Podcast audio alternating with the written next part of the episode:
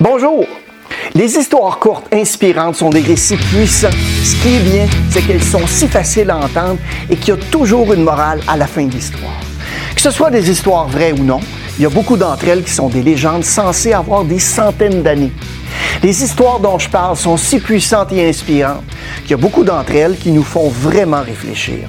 J'ai lu beaucoup de ces histoires au cours des années et j'ai trouvé les leçons qu'elles contiennent mais vraiment intéressantes. J'ai donc décidé de préparer une série de vidéos en mettant l'accent sur une douzaine d'histoires inspirantes que j'ai pu entendre et qui m'ont servi de temps à autre.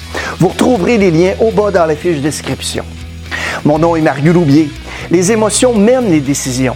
Si vous avez un ami, un collègue ou un membre de votre famille qui pourrait bénéficier de la vidéo, n'hésitez pas à le partager. Vous pouvez aussi écouter cette vidéo en podcast en cliquant sur les liens dans la fiche description.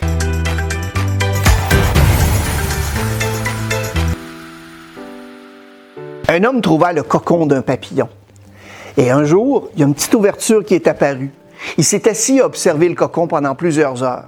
Il voyait le papillon lutter pour forcer son corps à passer par le petit trou. Et soudain, le papillon semblait coincé parce qu'il bougeait plus.